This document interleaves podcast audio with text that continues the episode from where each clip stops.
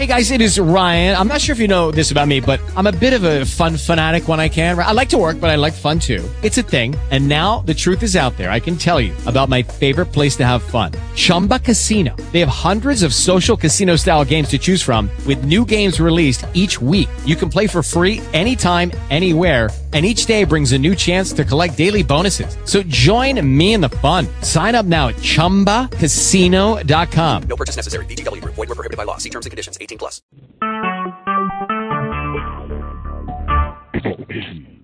Recorded live.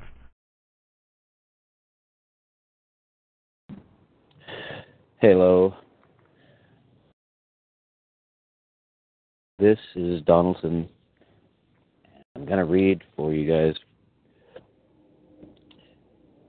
I'm going to read 46 UCLA L Rev 1465. Just read a little bit of that. It was written by um, Eugene Volokh in 1999. It's from UCLA Law Review, a common law model for religious exemptions. And the the intro says who de- who decides when a religious believer should be granted an exemption from a generally applicable rule under the constitutional exemption model set up by Sherbert v. Verner the answer is judges under the statutory exemption model of Employment Division v. Smith the answer is legislatures the Religious Freedom Restoration Act and its recent state analogs have been billed as ways to restore the constitutional exemption model. In this article, Professor Eugene Volokh argues that the Religious Freedom Restoration Act actually implement a third model, a common law exemption model, in which exemption decisions are initially made by courts but are ultimately revisable by legislatures. And that, this approach, is better than, than both of the other models. He goes on to one, explain how to how state religious freedom restoration acts and the federal Religious Freedom Restoration Act, as applied to federal laws, track the traditional common law development of other subconstitutional claims of right. Two, argue that this protects the Religious Freedom Restoration Act against some of the criticisms of the Sherbert regime levied by Smith. So those are obviously cases that you need to uh, check out. And three, suggest that drafters of the Religious Freedom Restoration Acts should abandon their their current uh, reliance on the strict scrutiny test. Whoa, that's huge. Suggest that drafters of the Religious Freedom Restoration Act should abandon their current reliance on strict scrutiny. Mm. Get rid of strict scrutiny, huh? Mm. I disagree with that. this is Donaldson's analysis. We need strict scrutiny. Um, so, yeah. What do you think about that? And four, argue that viewing religious exemption claims through a common law lens helps show the fallacy of the Sherbert constitutional exemption framework. And five, suggest that the common law right model might be profitably applied to certain other proposed exemption regimes, such as a regime of limited exemptions for news gathering.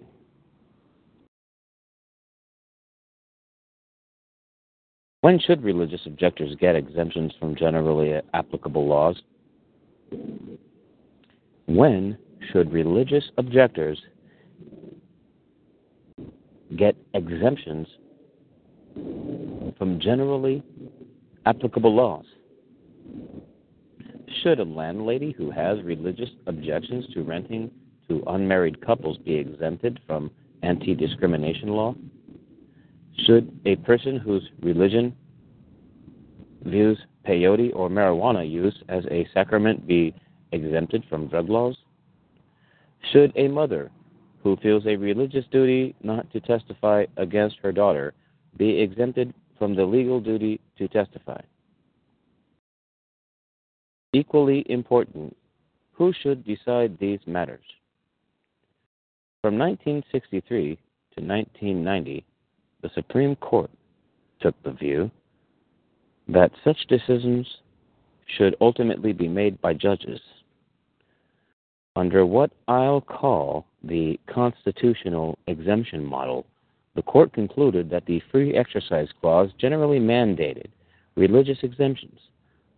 A law that substantially burdened religious objectors could be applied to them only if it passed strict scrutiny, i.e., served a compelling governmental interest in the least restrictive way possible. And it was up to the courts to decide whether this test was satisfied. And the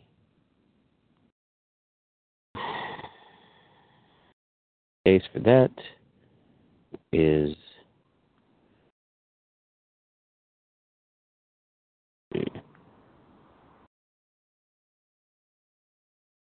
uh, Wisconsin versus Yoder, 406 U.S. 205, and also Sherbert versus Verner, 374 U.S. 398.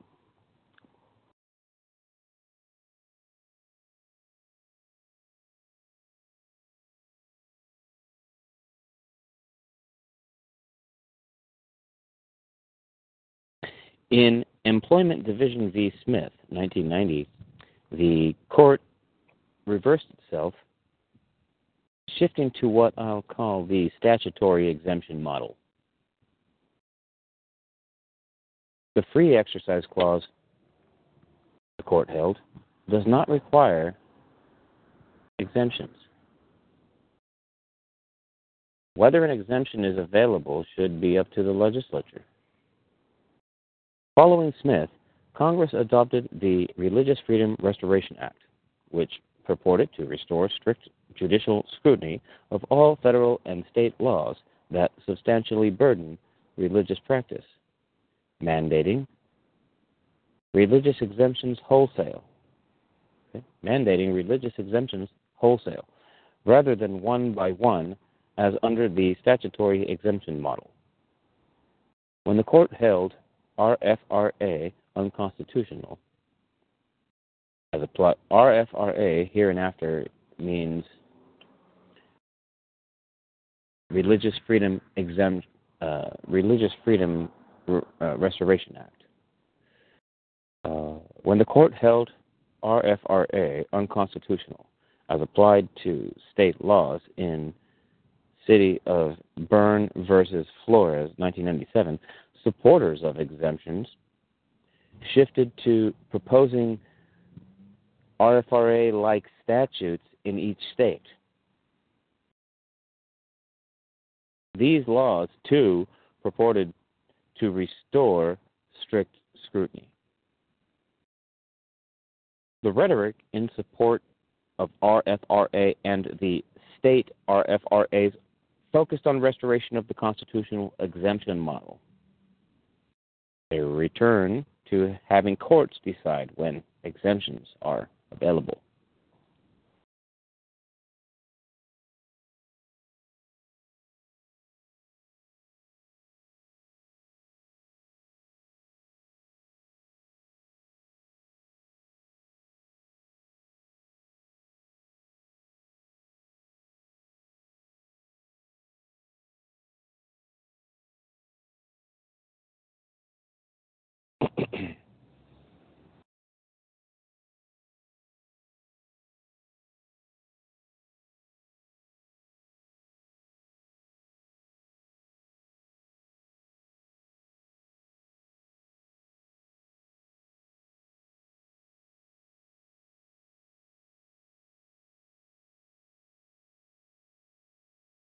But I argue in parts I Hold on. One moment, people.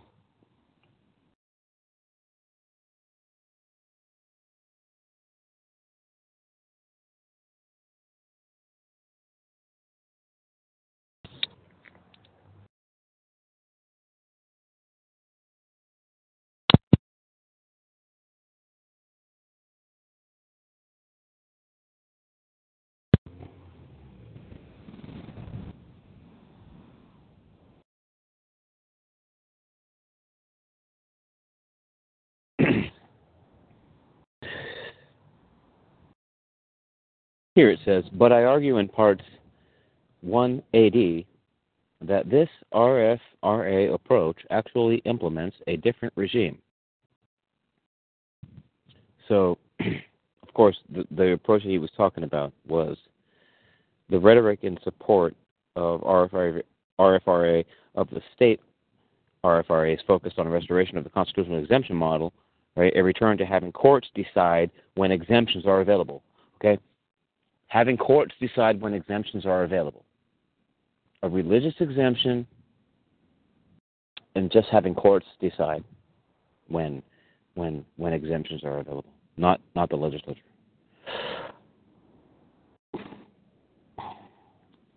And then it goes on to say, so here, so here it goes. But I argue in parts 1 AD that this RFRA approach actually implements a different regime which I call the common law exemption model. As under the constitutional exemption model, state RFRAs and the federal RFRA applied to federal laws let courts decide in the first instance whether an exemption is to be granted. But because RFRAs may be revised by the legislature, the court's decisions aren't final. Ultimately, the tough calls will be governed by the political process, just as they have been in the common law system under which American law has generally evolved. From this observation flow some other conclusions. First, as I explained in Part IE, the common law framework gives exemption supporters some of what they want despite the possibility of legislative override. By letting courts take the lead in carving out exemptions for conduct that, in the court's view, doesn't really harm others, the framework shifts the burden of overcoming legislation, legislative inertia to favor exemption supporters. Exemptions would thus be rejected only based on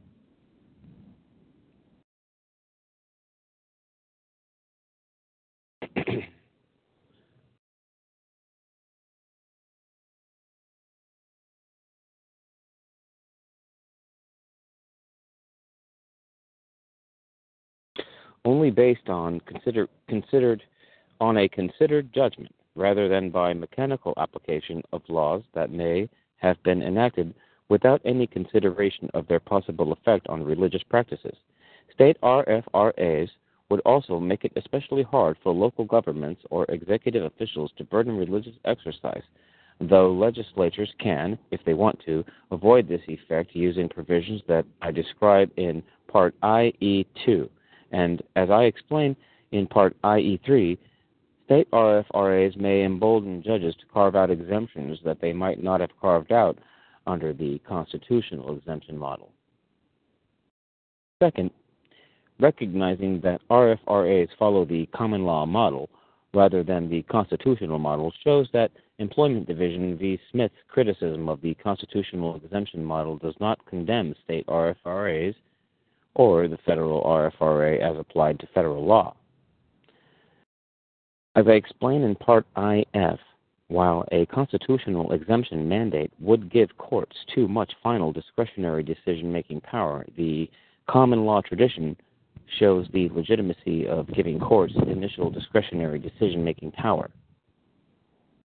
Third, the similarity between the court, the, the question courts, should ask. Third, the similarity between the question courts should ask when applying the exemption regime and the question they ask when developing the common law when should people's liberty be constrained by the rights and interests of others helps show the error of imposing an across the board strict scrutiny test. Obviously, the complex pattern of common law rules couldn't be reduced to any such test. Likewise, for religious exemptions, as I argue in Part 2, instead of mandating such a necess- necessarily misleading formula, legislatures should explicitly instruct courts to develop the religious exemption regime using a common law process. Uh, through this, will will give. I'm sorry. Though this will give courts fairly little initial guidance, the strict scrutiny test doesn't give courts much sound guidance either, and it gives them some incorrect guidance to boot. Fourth,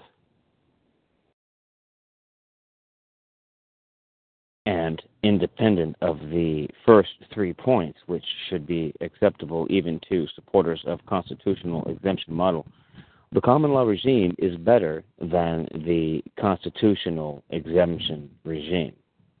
So again, it says fourth, and independent of the first three points, uh, which should be acceptable even to supporters of a constitutional exemption model, the common law regime is better than the constitutional exemption regime.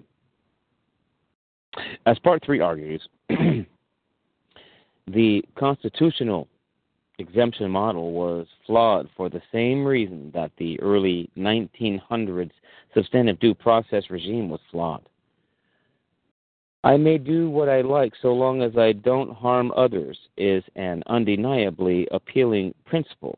But who is to decide in religious freedom cases or in substantive due process cases what constitutes impermissible harm to others and whether such harm is in fact likely to flow from a certain practice? Is it a harm when I refuse to rent my property?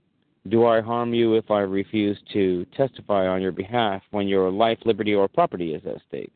Would allowing some marijuana use cause harm by increasing street crime or addiction uh, to of children? What about peyote? There is no judicially discoverable answer to these questions, dictated by logic or by the Constitution answering the question is an exercise of moral practical judgment about what harm means and what actually con- causes harm, and the rejection of the early 1900s substantive due process jurisprudence tells us that this judgment must ultimately be left to the political process, meaning judges have no basis for conclusively saying that something that the legislature considers harmful is actually harmless. In other words, a judge can't say, no, I I can't give my interpretation of that, you guys, because it said it too well. Again, this is Westlaw, 2016, Thomas Reuters, no claim to original government works, a common law model for religious exemptions, 46 UCL, UCLA, L. Rev. 1465. Here we go. All right. The Free Exercise Clause, like other constitutional provisions, does secure a right to do certain categories of things, for instance, discriminate based on race or sex in hiring clergy, Actually, you guys, I'm going to play a quick song, okay? Because I want to come right back to to this. But for now, I'm going to play some music, I think, and I hope I have a, a few listeners here. I probably have no one on the call, and it's true, I don't have anyone on the call. But what I'm going to do is I'm going to put some music on. it's just me on the call, and uh, let's see what happens when I play the music. Actually, let's put um, let's put um, um, some YouTube uh, on. What do you guys think about that? Huh? Uh-huh.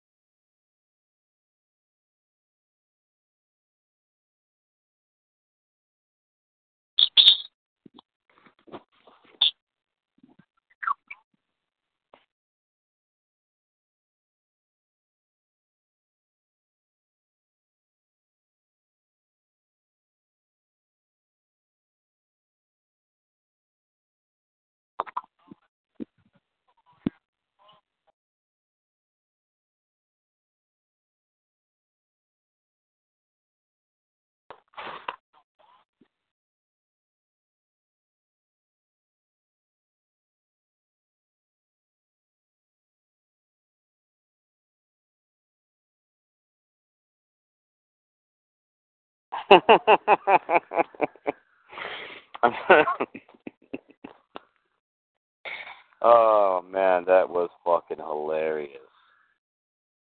Oh man, let's keep that going.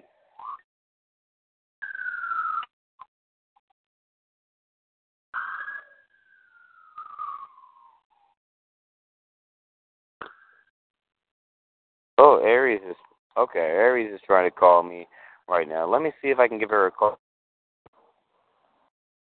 Well, I'm gonna have to call you guys right back.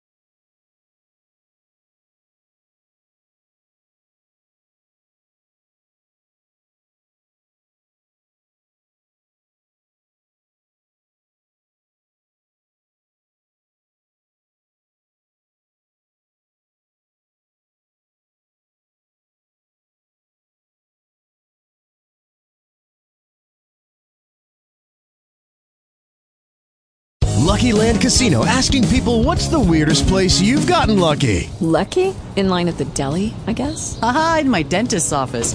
More than once, actually. Do I have to say? Yes, you do. In the car before my kids' PTA meeting. Really? Yes. Excuse me, what's the weirdest place you've gotten lucky? I never win and tell. Well, there you have it. You can get lucky anywhere playing at LuckyLandSlots.com. Play for free right now. Are you feeling lucky? No purchase necessary. Void where prohibited by law. 18 plus. Terms and conditions apply. See website for details.